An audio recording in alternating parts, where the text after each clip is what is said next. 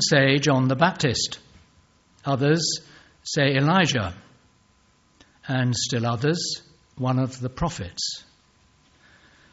But what about you? He asked. Who do you say I am? Peter answered, You are the Messiah. Jesus warned them not to tell anyone about him.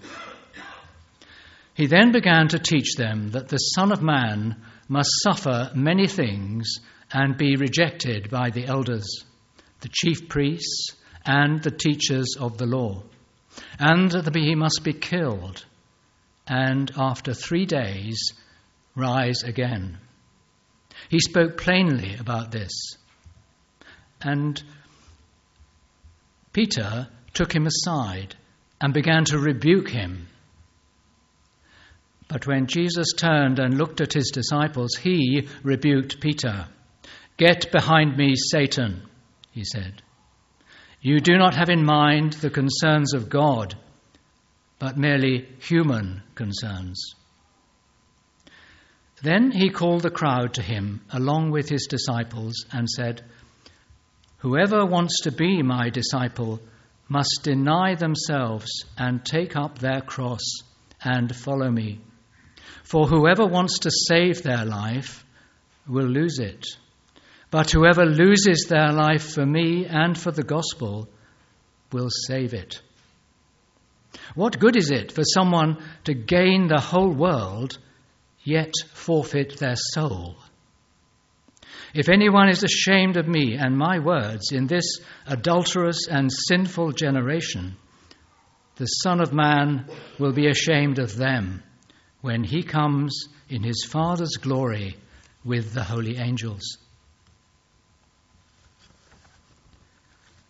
And the second reading is taken from John's Gospel, chapter 10, and beginning to read at verse 9.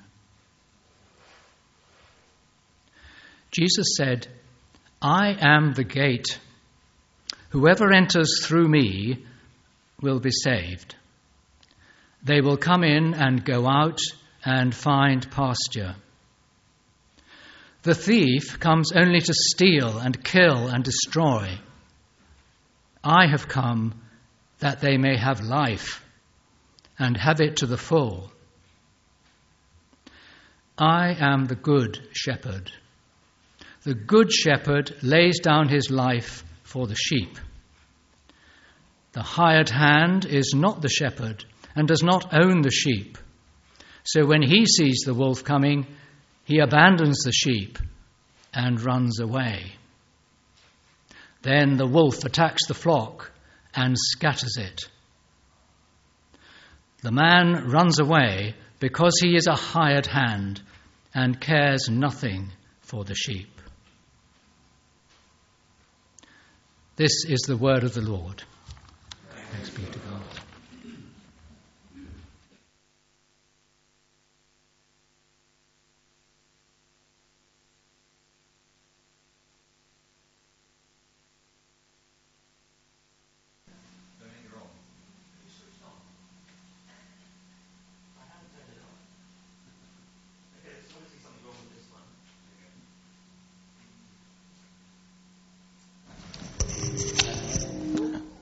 It's okay.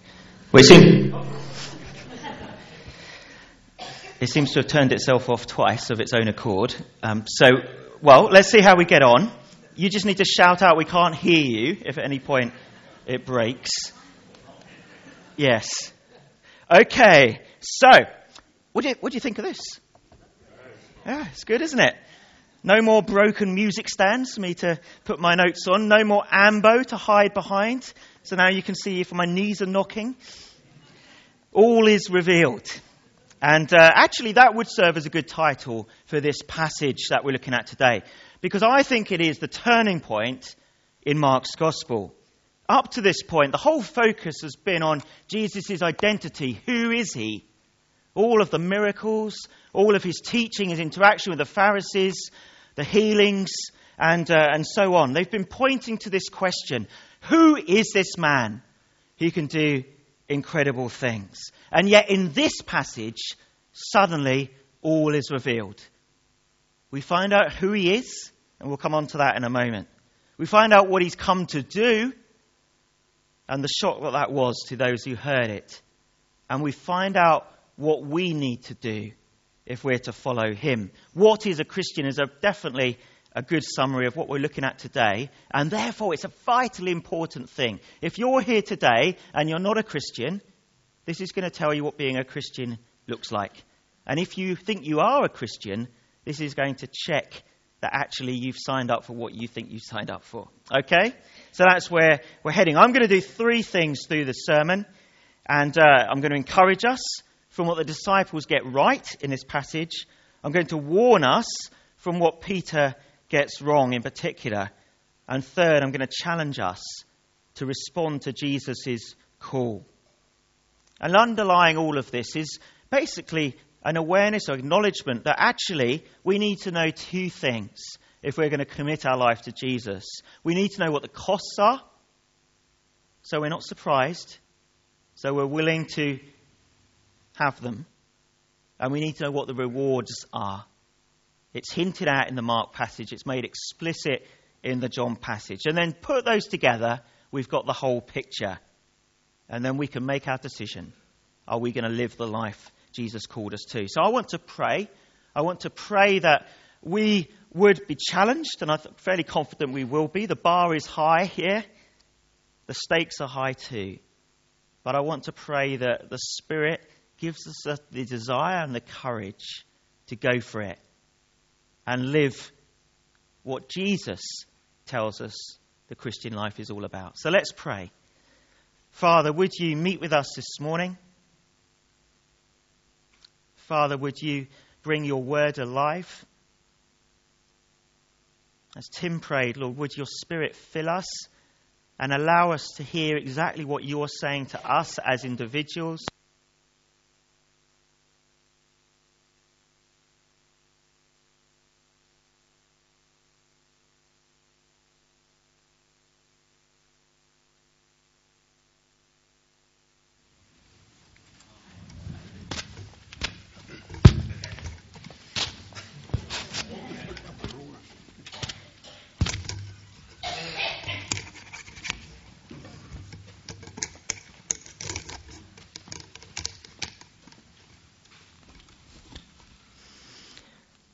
Okay, so let's get underway, starting with Peter's confession of Christ. It comes in verse 29 if you've got a Bible in front of you. And up to now, as I've said, almost everything in the gospel has been pointing to the question of Jesus' identity. The authority of his teaching, the healings, miracles, exorcisms, etc., and the disputes with the Pharisees. And here in this passage, Jesus actually explicitly asked that question, the killer question, as Jesus, as sorry, not Jesus, uh, Tim, next best thing, put it. The killer question: Who do you say I am? And he asked the disciples, first of all, about other people. It's the first opinion poll in the Bible, I've realized, which I quite like, because I used to be an opinion pollster. And uh, so he asked the disciples, Who does everyone else say I am? The answers come John the Baptist, Elijah, and uh, some other Old Testament prophets. I'm not sure about the methodology of the opinion poll, but there we go. That's it. But then Jesus, I'm sure, would ask the question he's more interested in, which is the one of his disciples these people who've been with him for two years almost. Who do you say I am? And it's Peter so often who's the one that steps forward. He speaks and he says, You are the Messiah, the one the prophets had predicted, the man the whole Jewish nation had been waiting for. And Peter's the first one to get it. Jesus is the Christ, the one who, according to Isaiah 49, wouldn't just bring Israel back to God but would be a light to the Gentiles by which the whole world, to the ends of the earth, would experience salvation as well. This is that man, the anointed one, the promised one. And Peter is the one who's grasped it. He's solved the puzzle. What a moment! So, what happens next? Does Jesus get them all to sit down, reflect on the moment, just absorb it, let it sink in, celebrate it, enjoy the moment? Did he give Peter a pat on the back and say, Well done, Peter, you've got it? No. Instead, he ruins the moment by immediately teaching them that he must suffer many things, be rejected by the religious establishment, and then be killed.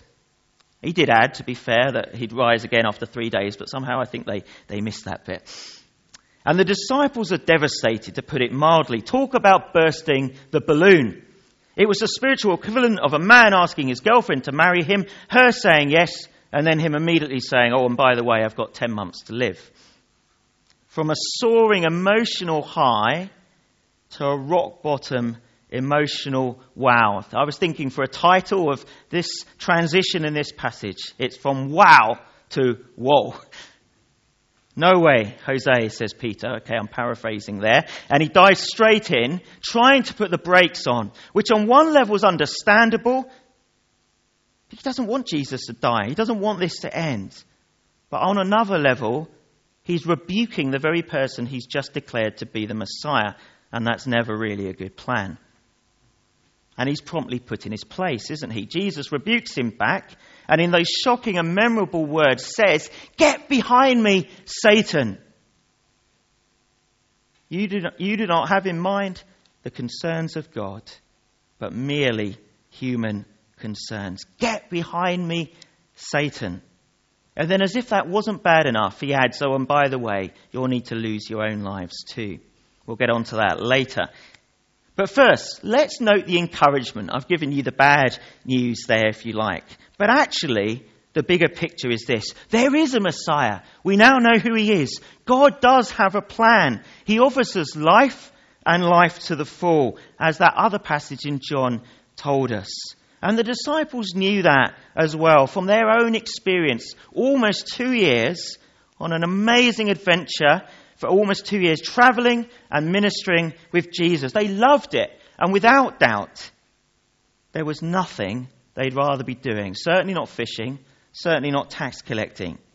Just imagine how exciting, how amazing it must have been to see the crowds, the miracles, the wonder of his teaching, to have a cause to believe in, a purpose to live for, and such anticipation every day about what Jesus would do next. And just imagine what an enormous privilege and honor it must have been to be among those 12 people that Jesus had chosen as his closest friends. Was this life in all its fullness? You bet it was. They didn't want it to end. That's why Peter was so upset. He loved Jesus. They all did. And yet, here's the thing the promise of life to the full, wasn't just for them.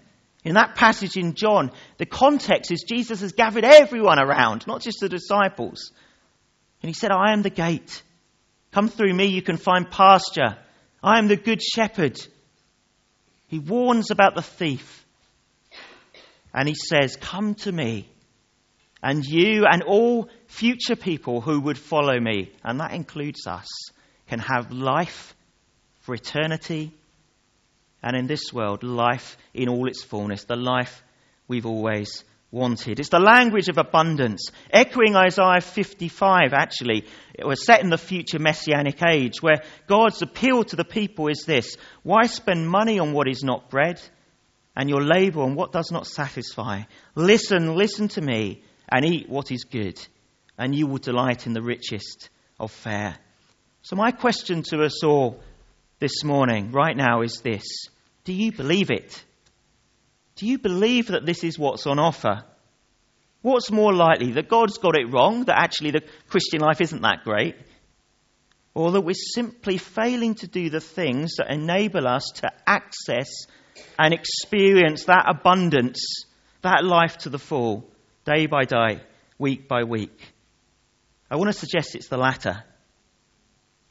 For if you've ever had even the slightest taste of life in all its fullness, maybe just for a moment, well, then you know, don't you, that there's more to be had. And the reason we don't have it all the time is because we're not using those tools, we're not using those spiritual disciplines, we're not setting in place the time the boundaries around those moments where we really seek to draw on that grace and experience that life in all its fullness, seek the filling of the Spirit. Seek to put ourselves in the situations and places where we come alive.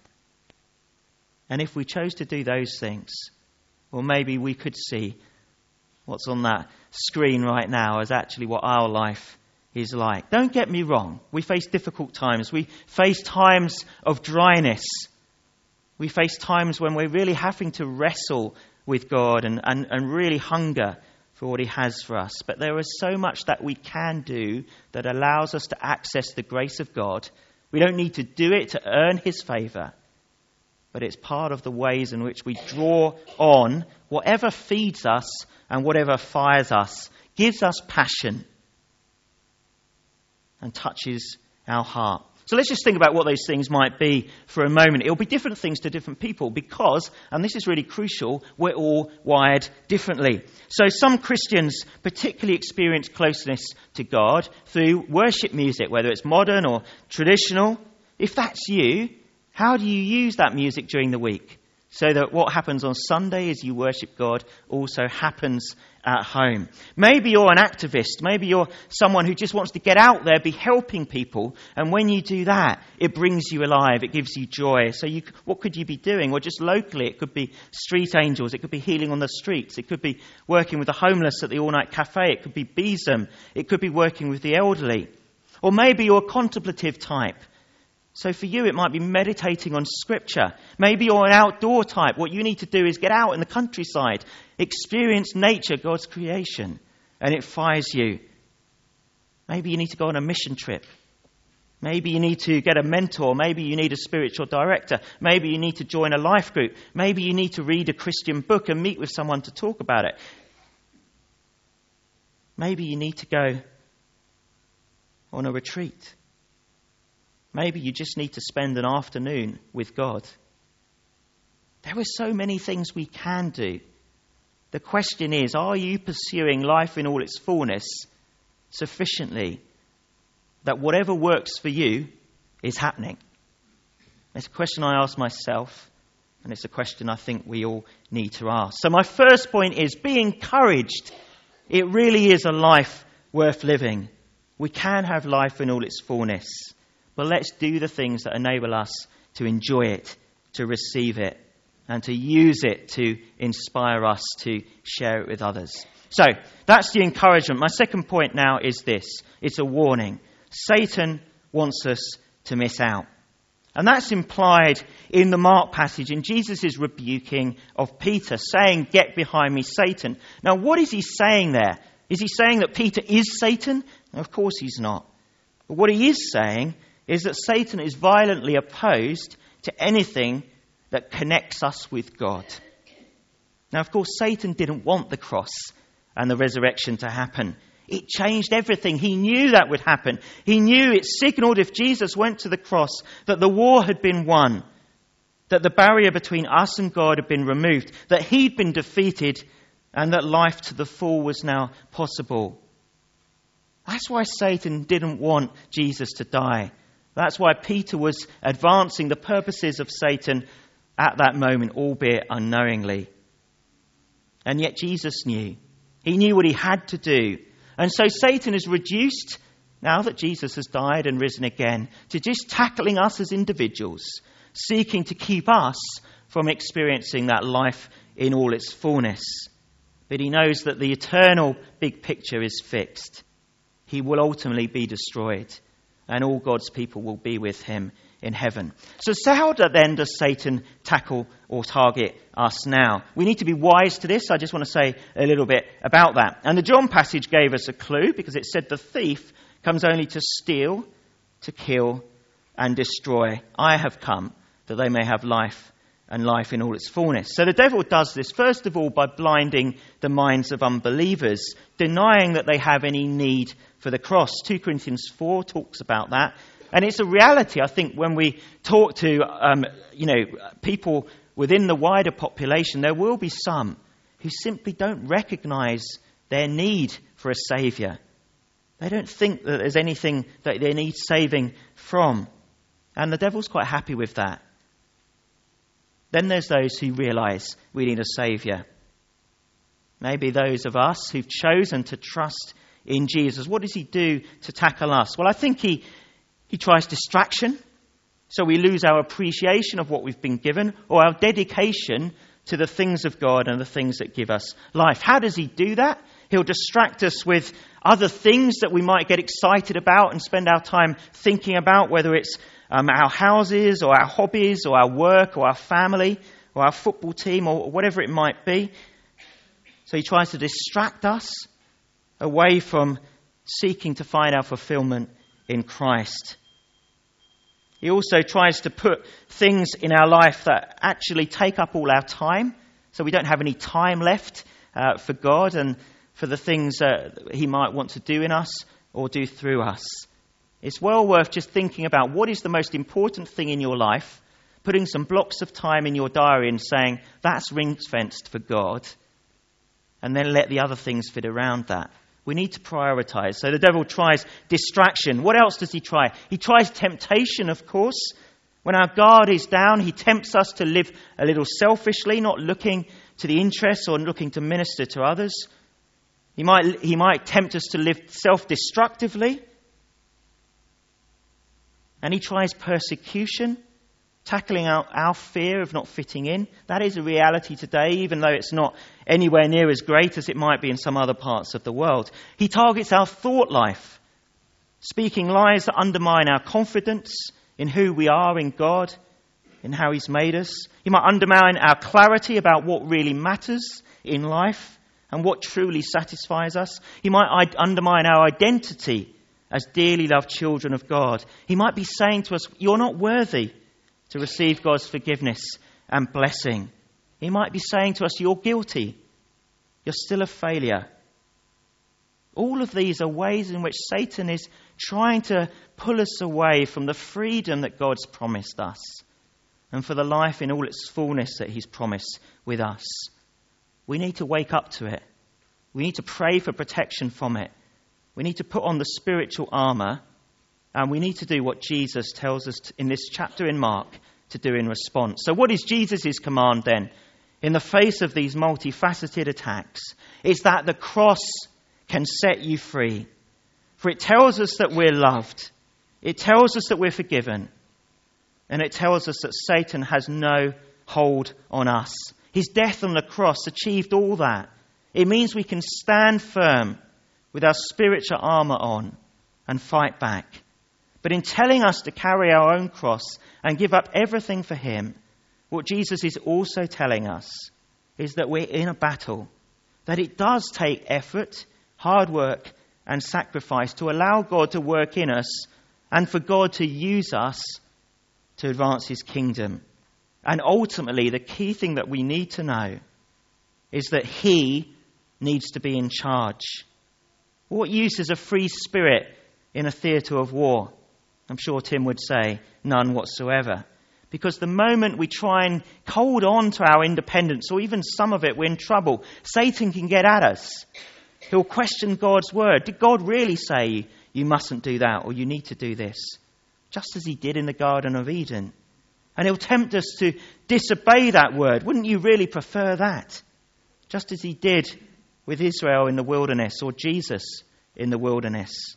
The same, Satan works the same way now as he did then. For he knows that the moment we stop listening to God's voice or stop responding to God's voice, we're neutralized. We're no danger to him anymore. We're off the front line, having no impact, weakening the team. Just as in a military battle, if the soldiers no longer obey their orders, they're in trouble. Because in warfare, spiritual, military, obedience is absolutely key. So, what does Jesus mean then when he talks about denying ourselves and losing our life for him?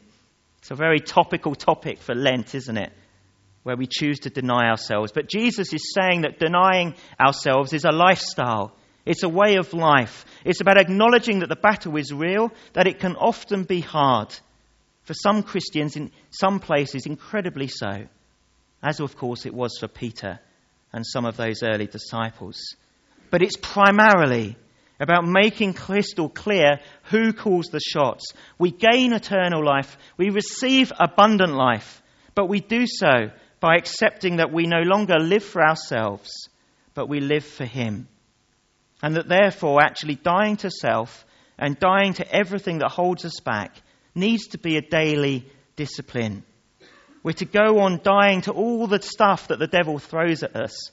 We're to go on dying at all the stuff that our secular culture around us throws at us, with all its subtle recasting of what truly satisfies us, whether it's the ideal home, the ideal lifestyle, the ideal job, the ideal car, the ideal partner, or the ideal child, or the ideal comfortable, secure situation, the ideal pension, the ideal retired life. Whatever it is, Jesus calls us to die to that stuff, enjoy whatever He gives us, but to recognize that nothing is a must have apart from Him and what He seeks to do in our lives. We go on dying to the, everything else and rising to new life in Him. And as a church, I want you to know that there's great stuff happening. I looked at the attendance figures last year, and they were significantly, or for 2015, it was significantly higher last year.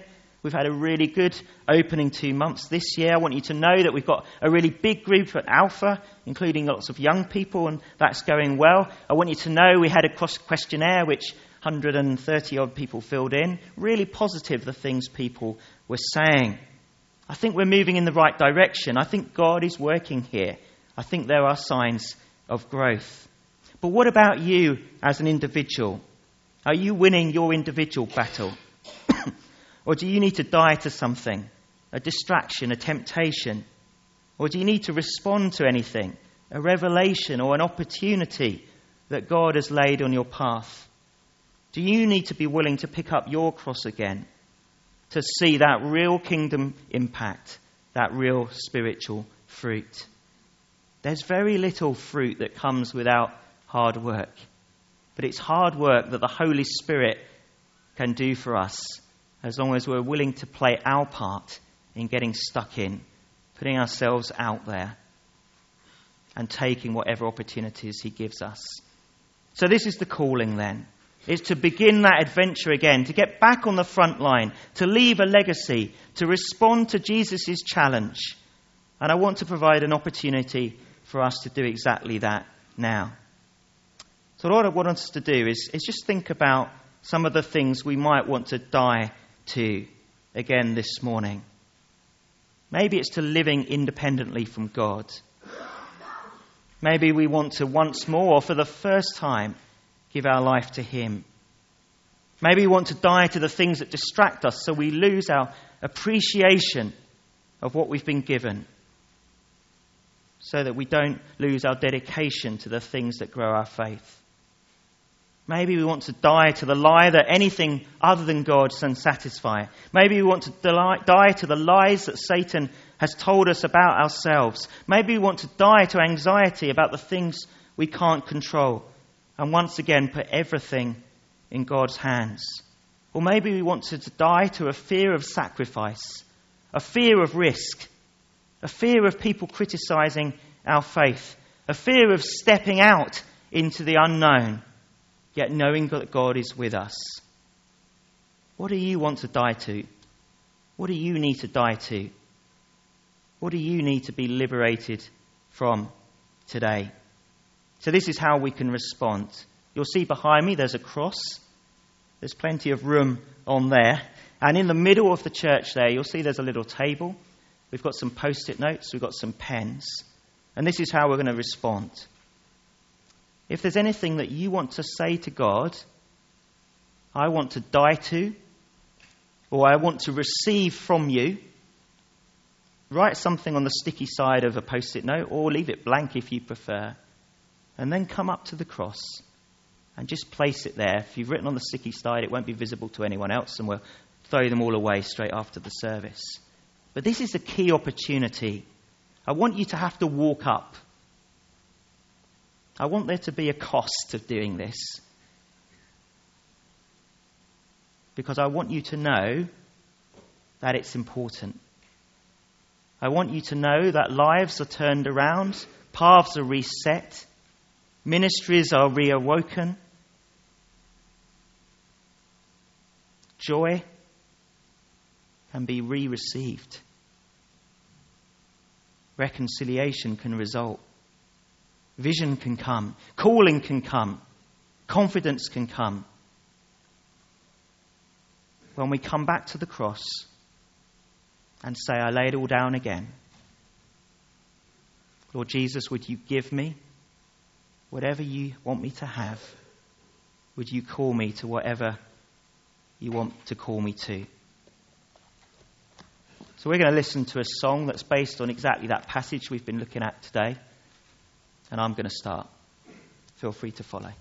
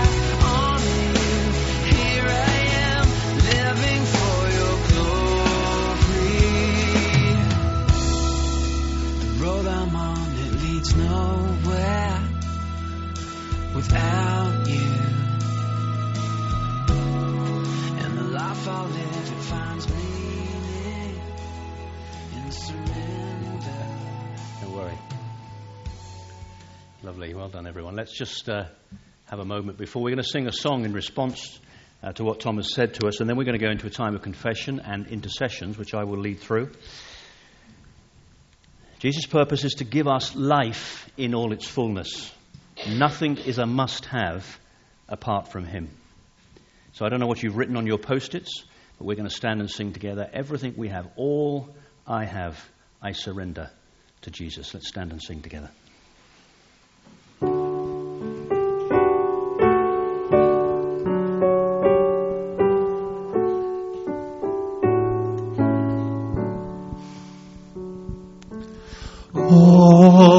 Jesus I surrender.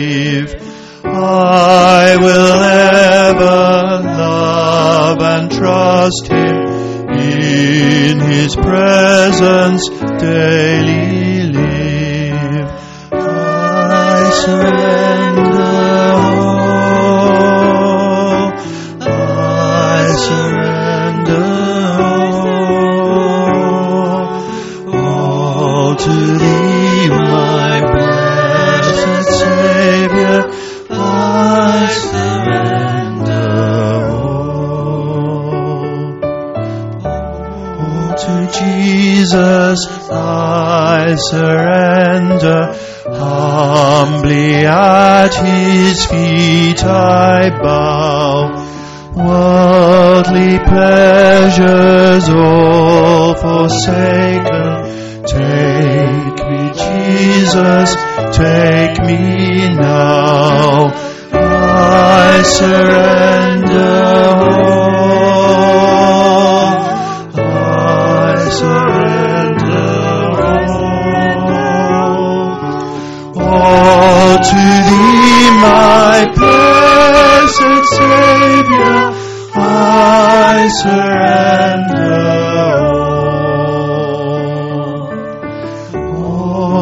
Jesus, I surrender.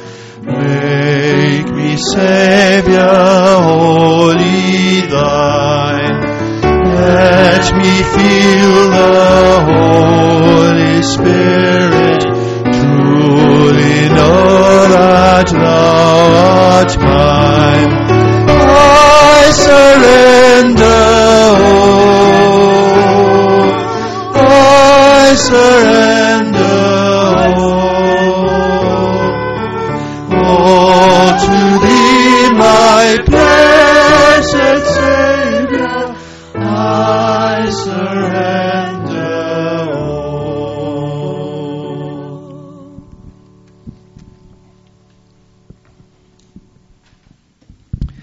Do sit down.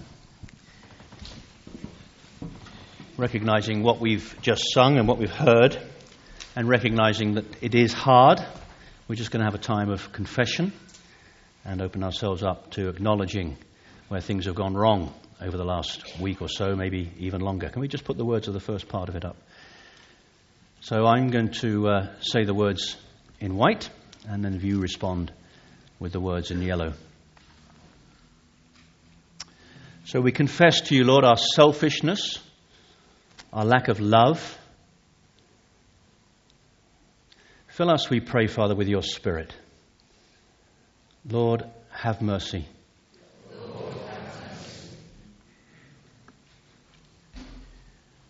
We confess to you our fear and failure in sharing our faith.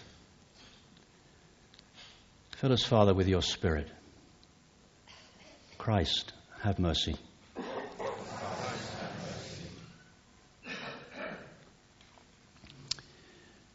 We confess to you our stubbornness and our lack of trust.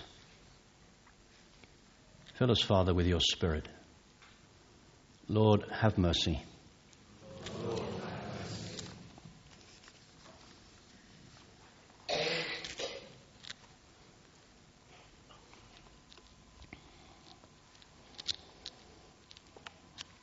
Some words of forgiveness on the screen. You might like to just read them. Talks of God loving the world so much that he sent Jesus to be our Savior. Asks that he would take away our sins and make us new, make us holy in order to serve him. God so loved the world that he gave his only begotten Son, that whosoever believes in him should not perish, but have eternal life. And we who are crippled by sin, deformed by selfishness, can, if we are prepared to listen, hear the voice that says, Rise up, your sins are forgiven. Amen.